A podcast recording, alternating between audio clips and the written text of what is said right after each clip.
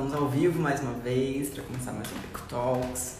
Vou dar um tempinho aqui até o Instagram avisar todo mundo, até todo mundo se conectar. E já que a gente começa a nossa live de hoje, vou aproveitar para avisar o pessoal também aqui.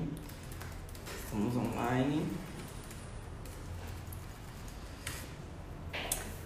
Acho que o Instagram começou a avisar já o pessoal que, que estamos. Só vou dar mais um tempinho, uns três minutinhos, até todo mundo conseguir se conectar, entrar, enfim, ver que a live começou. E eu já chamo o nosso convidado de hoje. E esse convidado de hoje foi um convidado muito pedido no, na comunidade fechada do Beco. Todo mundo surtou quando eu publiquei o convite, quando eu publiquei o, a artezinha falando da live. Então, tô feliz, tô com bastante expectativa com a live de hoje. Deixa eu arrumar aqui meu tripé. Deixa eu ver quem tá entrando já enquanto isso. Vou dar só mais alguns minutinhos o pessoal se conectar. A Isa, oi Izzy, Izzy, Isa, mudo toda hora. A Tati também chegou. Quem for chegando, vai dando um oi aí já. Essa live vai ficar gravada depois do IGTV, se tudo der certo, se o Instagram não boicotar a gente, porque às vezes a gente sabe que o Instagram dá uma boicotada e, e a live não fica salva. Então, se tudo der certo, a nossa live fica salva hoje, tá? A Ângela da Elite também já entrou. Tati também acenou. Bom, eu acho que a gente pode ir começando então, que daí o pessoal vai entrando depois. Eu vou Vou já convidar o nosso convidado. E assim que eles conectarem. Porque temos. Aí, conectou. Olá! Oiê! Tudo bem? Tudo jóia com você? Ai, tô arrumando aqui. Tá conseguindo me ouvir de boa, Gabu? Tô, tá tranquilo. Ai, tô muito feliz de estar aqui. Amei o convite. A gente tá muito feliz de ter você aqui com a gente também bastante na comunidade, pelo que a gente tem uma comunidade fechada de leitores do Beco.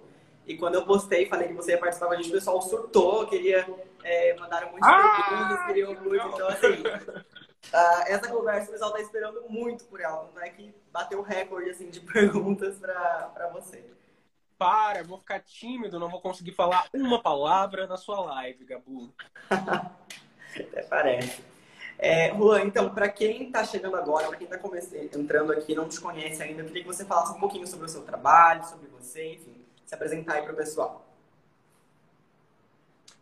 Olá, gente. Olá, Gabu. É, como eu disse, eu estou muito feliz de estar aqui. Muito obrigado pelo convite. Eu assisti a sua live com o Vini na semana passada, se eu não me engano.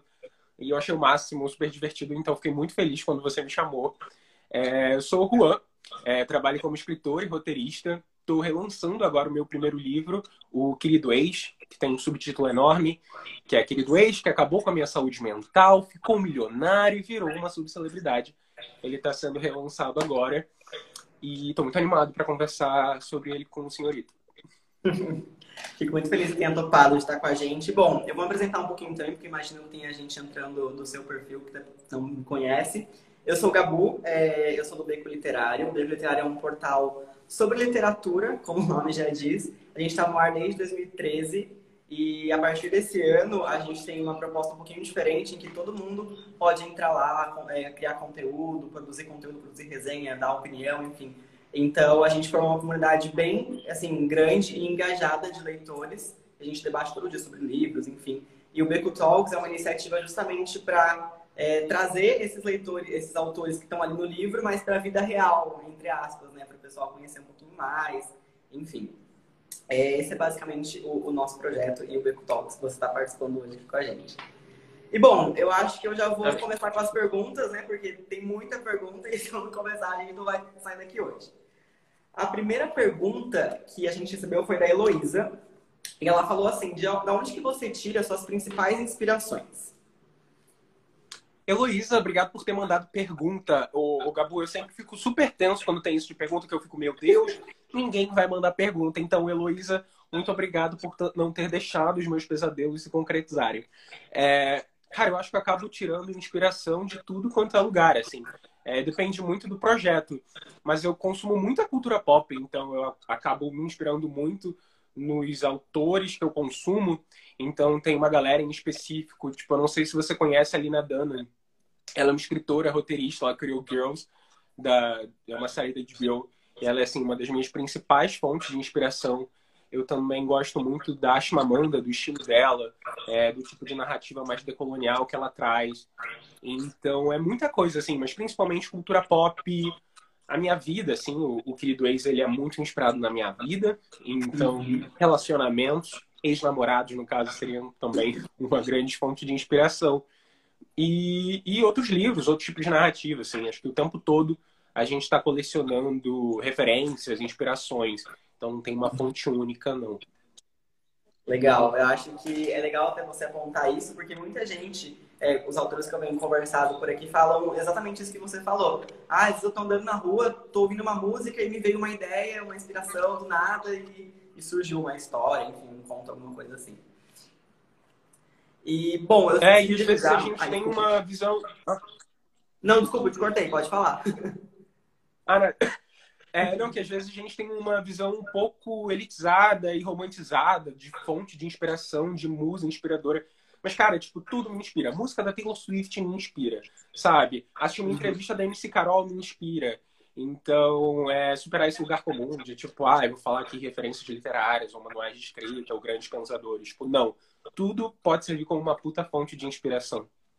Eu acho que isso, inclusive, trava um pouco as pessoas, né? Porque, por exemplo, é, no, eu vejo o pessoal do Beco, da comunidade do Beco, muita gente quer ser escritor, quer começar a escrever, enfim e fica em busca disso, de ter uma fonte de inspiração só, e essa fonte de inspiração, sei lá, não aparece, não vem e não consegue nunca começar a escrever, tirar aquela ideia do campo das ideias e botar no papel, né?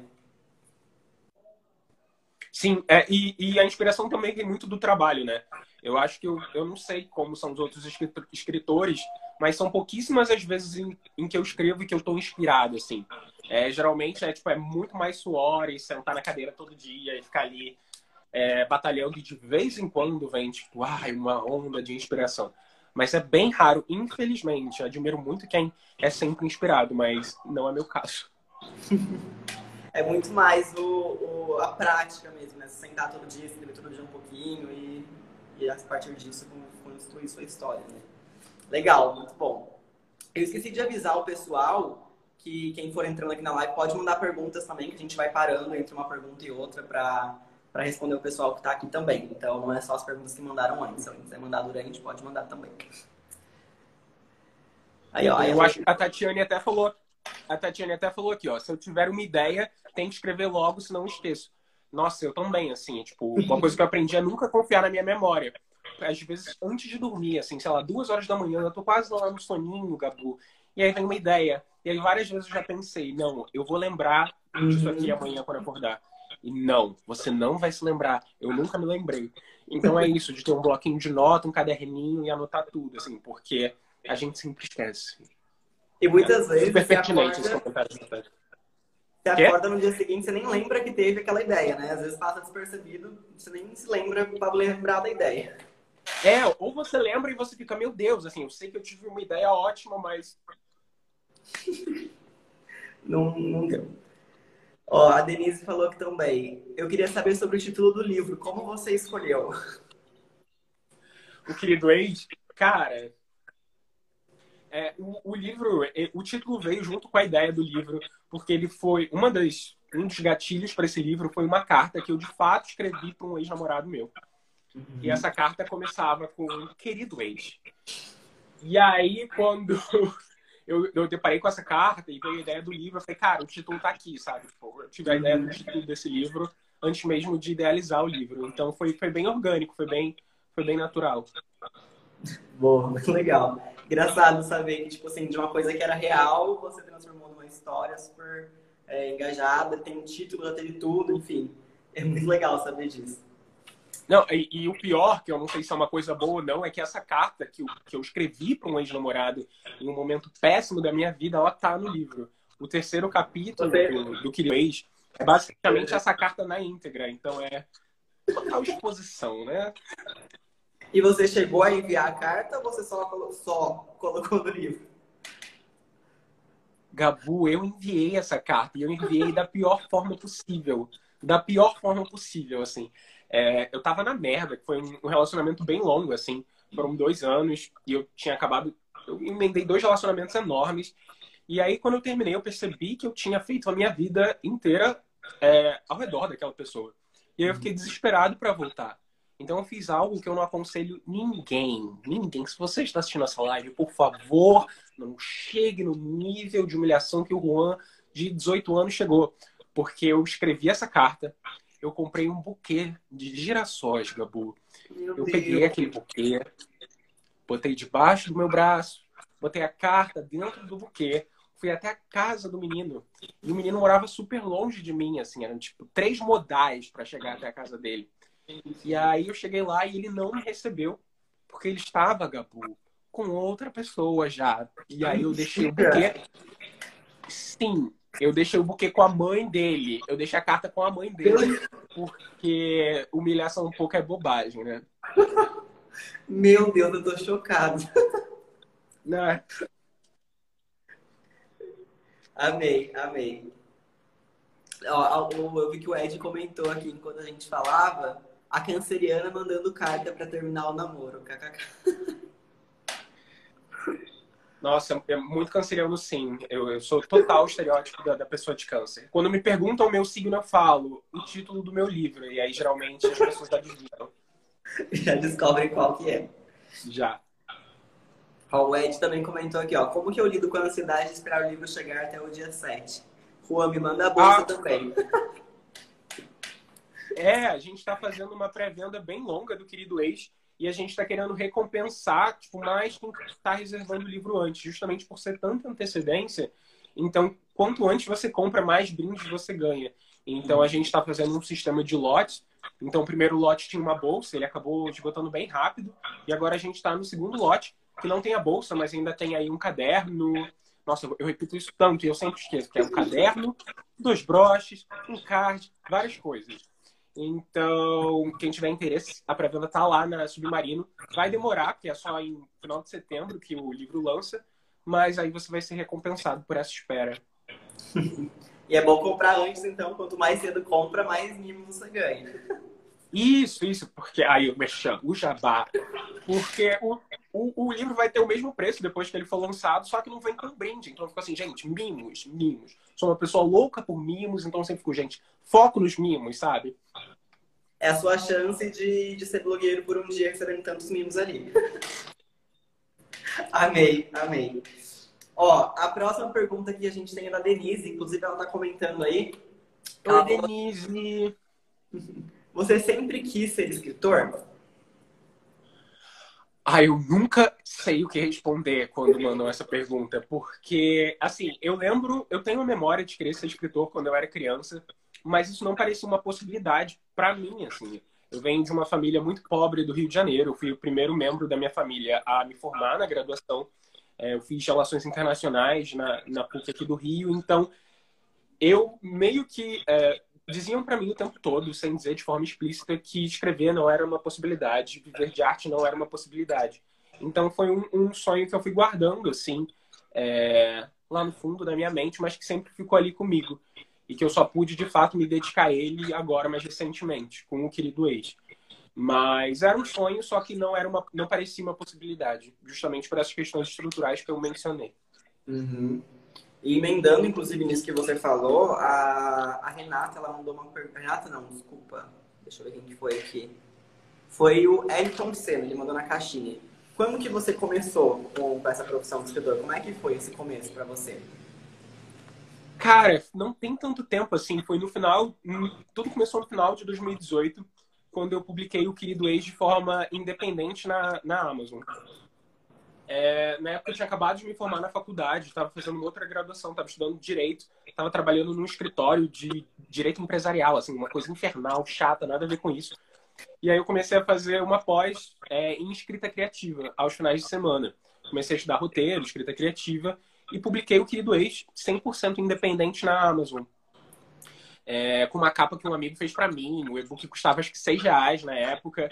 E aí eu fui divulgando o livro, é, acumulando alguns números de download, e aí eu apresentei para uma para a coordenadora dessa minha pós-graduação, que é a Flávia Iriarte, do Carreira Literária, que tem uma editora, ela se interessou e aí a gente publicou o Querido Ex pela primeira, é, pela segunda vez pela editora dela, pela Transversal. Ele foi publicado de forma física. Só que é uma editora pequena, assim, com as suas limitações aqui do Rio de Janeiro. Então ele não, não teve um, um grande alcance, né? Assim, não foi em nível nacional como está sendo agora. E aí, aos poucos, eu fui entrando nesse mercado, sabe? Eu comecei a trabalhar com a Flávia lá no Carreira Literária, ajudando com os cursos. E depois surgiu a proposta da, da Galera Record para relançar. Então, é tipo a terceira versão desse livro. Então, tem pouco tempo, mas foi, foi aos poucos. Assim. Foi no final de 2018. E eu só saí do escritório no meio de 2019. Então, eu sou ainda. Tô, tô começando muito. É legal saber que foi bem aos pouquinhos. Você começou de forma independente na Amazon, foi para uma editora é, menor, depois agora está com uma super editora.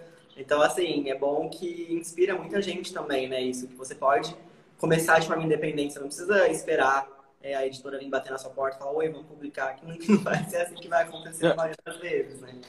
É, dificilmente a editora vai bater na sua porta, assim. É importante para você se conhecer, para você criar público leitor. Acho que se a gente é, se importa mais em aprender, em conhecer as pessoas e, sabe, esse passo a passo, subir um degrau por vez foi muito importante para mim. É, principalmente para estar tá nesse momento agora, eu me sinto muito mais preparado do que se fosse uma coisa que, é, sei lá, caiu no meu colo. Talvez eu não fosse aproveitar tanto. Então é muito bom a gente usar esses meios de autopublicação, a galera que está no Wattpad, a galera que está na Amazon, porque é uma forma de aprender e de se mostrar, assim. A gente está num momento que ele é, por um lado, ele é muito crítico, né? A gente está num cenário de crise. A gente, a, a, venda dos livros em relação a esse mesmo momento no ano passado caiu mais 60%, mas ao mesmo tempo pode ser uma janela de oportunidade para novos autores, que assim, uhum. o dólar a cinco reais e caralhada é uma tendência natural que as editoras olhem para dentro.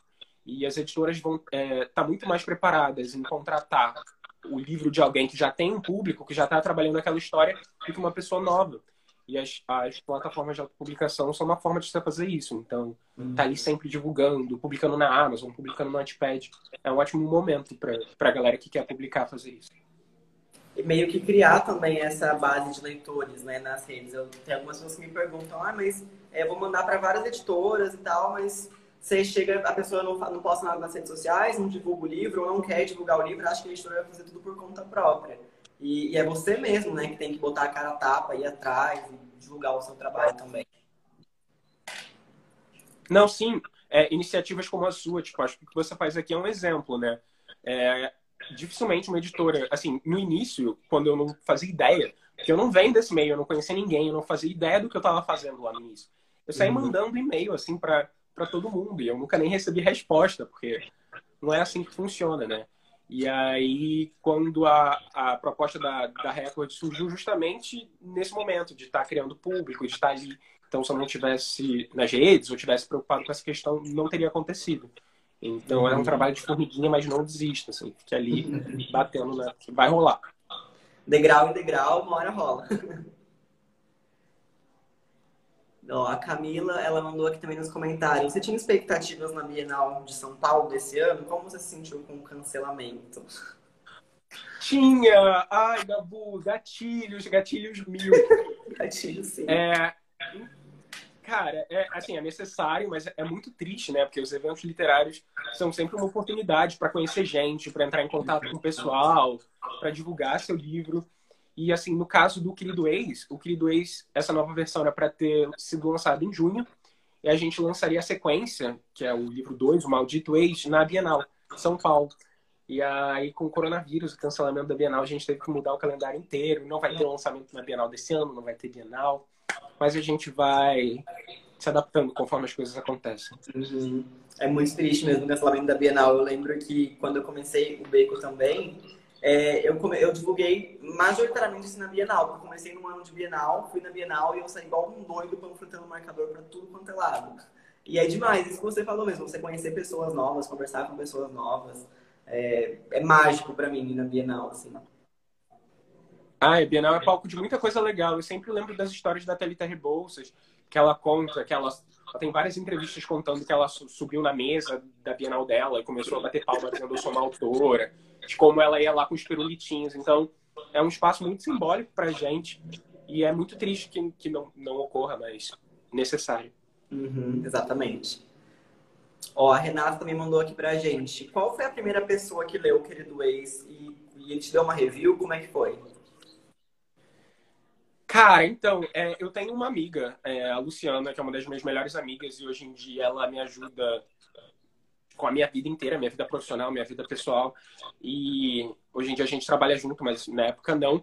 E eu uhum. mostrei é, as três primeiras cartas para ela, incluindo a carta que eu tinha escrito pro ex-namorado. E eu falei, olha, eu quero escrever um livro, mas eu acho uma merda, eu acho péssimo. E aí ela pegou e falou, não, isso, isso tem, tem futuro, escreve, continua. Então essa minha amiga foi a primeira pessoa que me ajudou. Acho que se não fosse ela, eu teria parado ali. Tipo, uhum. Sempre parece meio loucura quando você está começando. Tipo, quem você pensa que é para escrever um livro? Quem você pensa que é para, tipo, sabe? Então você fica se julgando. Sempre tem aquela vozinha na sua cabeça dizendo que você não é bom o suficiente. Tipo, que doideira, sabe? Vai, vai trabalhar, vai ganhar dinheiro, vai ver sua vida, vai escrever livro. Que doideira é essa? Uhum. Então ter aliados, ter pessoas para estar tá ali com você e falar, tipo, não, continua, seguir em frente é muito importante. Você, a gente mesmo, né, se sabota com, com relação a isso. A gente nunca acha que o nosso é, é bom bastante pro, pro mundo, enfim. Não, sim. Muito legal. Ó, vamos lá. Vou fazer mais umas perguntas aqui, senão o pessoal me mata depois que eu não fiz todas. Tem uma pergunta da Isabela, que ela falou assim: quais são os seus livros preferidos? Ai, Gabu, que pergunta difícil eu não. Ai, muda, isso sempre muda. Mas, como eu disse, eu sou muito fã da Lina Dunham e eu, a biografia dela é uma das minhas leituras favoritas. O Eu Não Sou Uma Dessas, acho que foi publicado pela Intrínseca aqui. É sensacional, assim, entrar na cabeça dessa mulher que eu amo tanto. E eu sou muito fã do trabalho da Chimamanda, então, Americana, Hibisco Roxo, o livro de contos dela também, No Seu Pescoço. Eu amo, amo tudo que ela escreve e os livros do Walter Hugo Mãe também, principalmente o Filho de Filho de Mil Homens. Acho que no momento são os meus queridinhos. Quais são os seus livros favoritos, Gabu? o meu, os meus favoritos é. também, meu Deus. Eu mudo sempre. Sempre que eu termino de ler um livro, eu acho que é o meu favorito naquele momento. Então, assim, não sei escolher um. Mas, eu acho que se eu tivesse que escolher, seria o Diário de Anne Frank, talvez. É, eu amo muito um da Clarice Lispector, que é uma aprendizagem ao livro dos prazeres. É um dos preferidos da minha vida, assim. E acho que são esses. Mas se eu parar pra pensar, eu vou ficar aqui o dia inteiro passando uma lista de livros pra você. Então, eu sempre acho que o último que eu li é o, é o meu preferido. Então, não sei escolher. Deixa eu ver o que o pessoal tava falando aqui enquanto a gente conversava. Ó, a Renata falou assim, tô, muito feliz de ter acompanhado uma parte desse processo. No momento que as histórias estão apenas no papel, a Tati falou. A Denise gostou do título Maldito Ex, na sequência.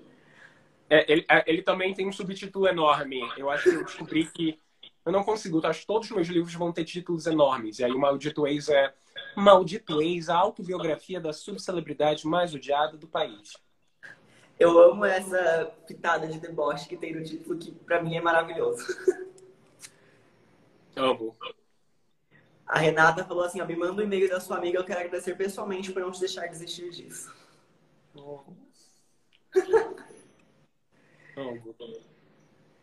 Ó, o Edna falou assim, além de Querido Ex, você indica algum livro LGBTQ de autores brasileiros? Nossa, muitos, muitos por favor, leiam autores LGBTQIA brasileiros. Acho que tem duas páginas que estão fazendo um trabalho fundamental de curadoria de títulos LGBT, que é o KD LGBT, que inclusive vai ter o FliKD agora nesse final de semana. Então, para quem está querendo conhecer autores LGBT, entrar lá na página do KD LGBT e acompanhar as mesas do FliKD. Vai ter gente fenomenal, assim, é, autores trans, autores assexuais, autores gays, lésbicas, bissexuais, assim, tá super representativo. E o Eu Leio LGBT, também uma iniciativa do Felipe Cabral, que é um autor, roteirista também, e que faz um, um trabalho de, de curadoria de títulos LGBT. Mas, assim, é agora, na minha cabeça, eu acho que vocês têm que ler Olivia Pilar, Maria Freitas, Lucas Rocha também, Vitor Martins, Elaine Baeta, tem muita gente boa. A Ana Rosa, a Lange, que também é uma influencer. Gente, não falta autora LGBTQIA+, por favor, corram atrás dessas pessoas, porque elas são incríveis. E são histórias incríveis, com certeza. Deixa eu ver. Inclusive, uma página entrou enquanto a gente falava, a literatura LGBTQIA, talvez tenha indicações lá também. Então, eu gosto muito dessa página que você citou, uma das páginas do Twitter, que acho que é o Ler LGBTQ. Oh, ih, acho que travou. Voltou? Voltou, estamos travados. É igual a Anitta que travada. Voltou? Ah, é, voltou. voltou, voltou. Ah, aqui, tá normal. É. aqui tá normal, tá. Então Gabu, deixa eu só te pedir uma coisa, porque eu não, eu não consigo ver os comentários, porque acho que tem a pergunta aqui embaixo. E aí eu não tô conseguindo ver é. o que a é. galera tá falando. Aparece a caixinha de pergunta pra mim aqui. Vou ler o que o pessoal tá falando aqui enquanto isso. Peraí. É a Ó, pergunta do Wellington, eu não sei se ficou aqui para sempre. Deixa eu ver. Será que se eu colocar de novo e tirar, deixa eu ver, às vezes trava o Instagram. Apareceu, sumiu. É, trocou agora. Trocou? Então já podemos responder trocou. essa. Deu o tiro da tela daqui a pouco. o que você diria para o seu eu do passado? Nossa! Ai, amei essa pergunta. Me sinto, sei lá, na Marília Gabriela, meu eu do passado. Cara, eu. Ai, vou dar um, uma resposta muito clichê, Gabu, mas é aquela coisa de tipo, eu tenho muito orgulho de tudo que eu fiz e, e, e da pessoa que eu era, porque senão eu não seria eu hoje em dia. E eu tô em um lugar em que eu gosto muito de quem eu sou, então não faria, tipo, continue. Vai, quebre a cara, corra atrás, se humilhe, chore, vai ficar tudo bem. Eu amei. Bem Marília Gabriela mesmo. Muito! Não, tem aquela música da Miley, do, daquele álbum dela que é horrível, mas eu amo essa música. Que ela que é sobre isso, que é No One Stays the Same. Nossa, eu sou péssimo cantando, não vou fazer isso. Gente, eu não lembro. Da, a, o álbum de cowboy dela, que tem Malibu, tem essa música. Ah, Younger Now. Younger, Younger Now. É isso. A resposta dessa pergunta é Younger Now. Amém. Muito bom. A Renata ó, também falou enquanto a gente conversava aqui, leiam Vinícius Grossos. Já foi entrevistado aqui também, ótimos livros. Deixa eu ver. Eu acho que estava cortando para algumas pessoas também. Ficou normal a questão do comentário agora? Tá, aí, ficou ótimo. Obrigado. Não, beleza. Eu acho que estava cortando para todo mundo aqui, que agora que eu vi que o pessoal comentou. Bom, temos mais umas perguntas aqui, deixa eu ver. A Denise falou, ela falou assim: Você acha que os autores nacionais são valorizados? Então, é, tem a galera. É, não tem tanta. É, como eu posso responder isso? Não acho que não sejam valorizados, mas tem muita gente que é, não se esforça, assim, porque como é, autores nacionais não são os grandes best-sellers, a gente não tá geralmente na, na, na entrada da livraria, é, é, é, necessário muitas vezes que a gente assuma uma posição ativa como leitores de atrás dessas pessoas. Principalmente quando a gente está falando de minorias, de autores negros, de autores LGBTQIA. É muito difícil para a gente acessar esse espaço da editora tradicional, que vai botar nosso livro em todas as livrarias. Então, tem muito autor produzindo muita coisa de qualidade em tudo quanto é tipo de plataforma.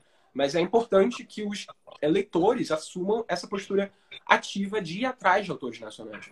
Porque, assim, é, a gente está aí num sistema capitalista, são os números que definem o que acontece. Então, se não tiver demandas, se a gente não tiver números, a gente não vai chegar numa editora grande que vai conseguir popularizar os nossos livros, as nossas narrativas.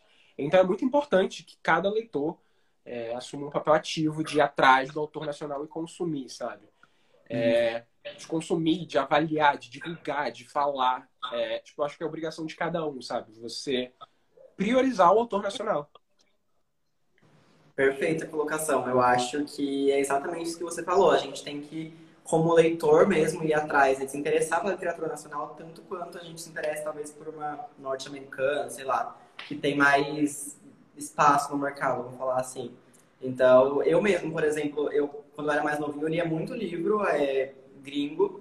E depois, conforme fui crescendo, eu fui lendo mais livros brasileiros. Eu fui descobrindo, tipo, muito livro bom brasileiro. E hoje em dia, eu reluto um pouco quando eu tenho que ler algum livro que não é brasileiro. Eu fico meio, hum, acho que vai fugir da minha realidade, não sei se eu quero. Aquele livro brasileiro me traz uma proximidade muito legal. E eu acho que é isso que você encontra mesmo, né? Quando você busca, quando você vai atrás, enfim. É, é muito bom você se ver representado. Eu lembro de estar lendo o livro do Lucas Rocha, Você Tem a Vida Inteira, e aí ele falando do Botafogo para Shopping, ou da UF, sabe? São lugar, é uma universidade aqui no Rio, então são lugares que eu conheço, que eu já estive lá, e é, e é tão mágico você se ver ali, sabe? É, e é uma coisa que só o autor nacional vai poder fazer para você. E acho que principalmente quando a gente trabalha com literatura, né? Você que escreve, é, quem todo mundo que quer escrever assim é muito importante que você tipo apoie a classe, porque cara, se antes de mim não tivesse, por exemplo, um Vinícius Grossos, um Vitor Martins mostrando que literatura nacional LGBTQIA mais vende, eu não estaria conseguindo publicar o Querido Ex agora pela galera, por exemplo. Uhum. Então, é, é, é, entender que, assim, você apoiando um autor nacional, você também está se ajudando, porque é assim que as coisas vão para frente. Alguém até falou aqui, sabe? Acho que foi a Renata. É importante que vá atrás e divulgue para os amiguinhos também. É isso. Tipo, divulga os seus amigos escritores, sabe? Faz aí o jabá de todo mundo, porque é de um em um. Assim, cada leitor faz muita diferença. Eu acho muito legal isso no, no, meio literário. Claro que não é o meio literário inteiro, mas uma boa parte é, das pessoas mais sensatas, um ajudando o outro, um indo, tipo, é, pegando mesmo o, o, job, o trabalho da outra pessoa e botando para divulgar como se fosse uma coisa sua, sabe? Tipo, eu acho muito legal isso, você realmente ajudar alguém, apoiar alguém que está no mesmo barco que você. É incrível, muito legal. Deixa eu ver o que mais aqui. Bom, o pessoal ficou quieto aqui nos comentários, então eu vou voltar para as perguntas que mandaram antes. Show. Deixa eu ver aqui, ó. A, a Denise e a Isabela. Não, essa aqui já respondemos. Quais são os autores que te inspiram? Acho que você já falou, mas não sei se você tem mais algum para acrescentar. Que, que você acha que inspiram o seu trabalho,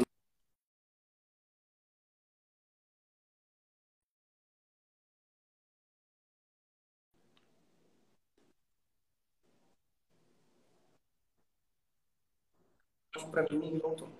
Acho que voltou. Voltou? Beleza.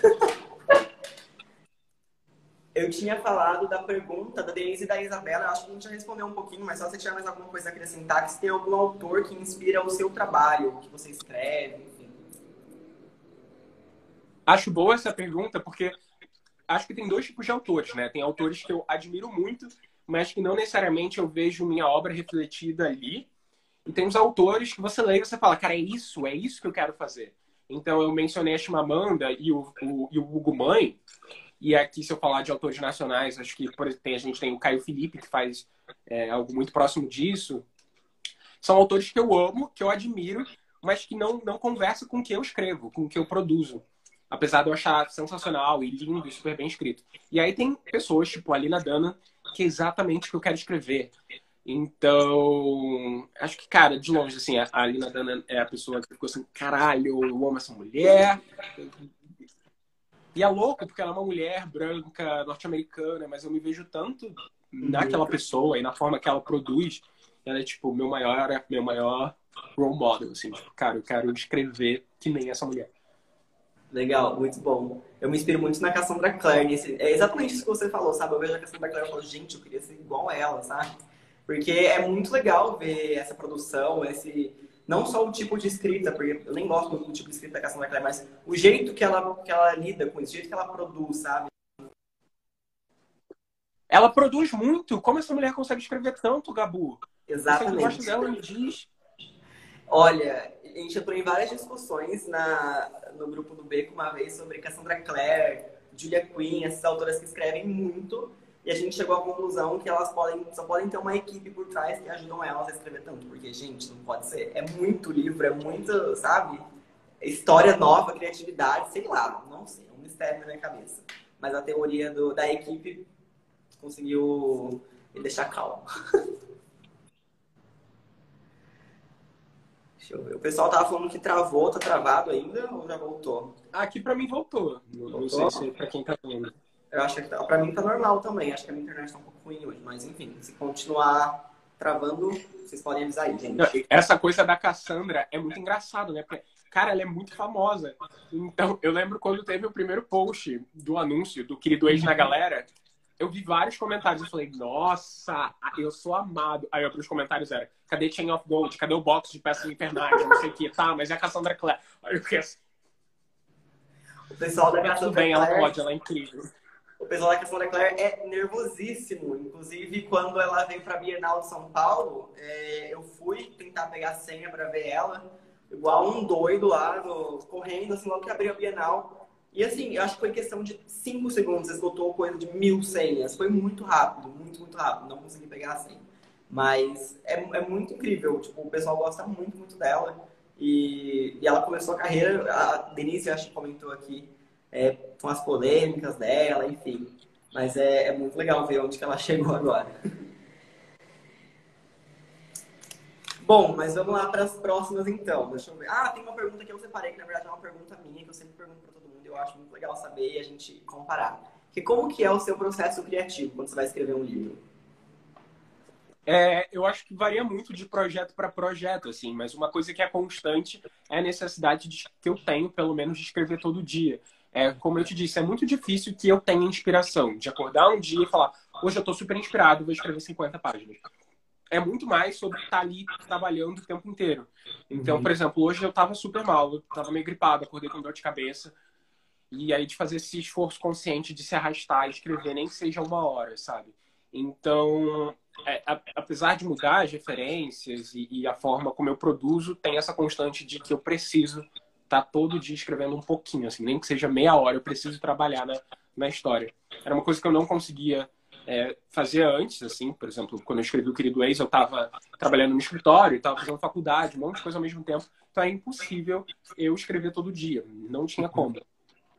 Mas é, mesmo que entender que mesmo que você não esteja é, escrevendo sentado na cadeira, é, tem várias formas de você trabalhar a história, de você estar tá pensando na história, de você estar tá estudando, é, que não necessariamente é, signifiquem que você tem que estar sentado escrevendo. Então é não abandonar a sua história, tá com ela ali o tempo inteiro. Acho que essa é a, é a maior constante. E você falou de, de escrever todo dia, eu vou emendar já com uma pergunta da Wilderlane, que ela falou se você tem em mente algum novo projeto. Ah, então, é, a gente terminou agora de fechar esse novo querido ex, porque ele teve várias alterações, né? Assim, a gente escreveu, eu escrevi novos capítulos para o livro, é, eu fiz alterações na história, porque eu escrevi o Querido Ex tem dois anos, então eu aprendi muito lá para cá. Então, quando eu pude sentar para rever o livro, tiveram várias coisas que eu quis mudar, assim, que hoje olhando eu acho um pouco problemáticas na primeira versão, que agora eu tive a oportunidade de alterar. Então, é, passei bastante tempo trabalhando novamente no livro, assim, para que agora ele chegue na, na versão mais redonda, na versão mais perfeita possível. E agora eu continuo trabalhando no Maldito Ex na sequência. Eu terminei o livro é, e agora a gente está revisando, revendo o livro, que deve chegar aí no mês, no mês que vem.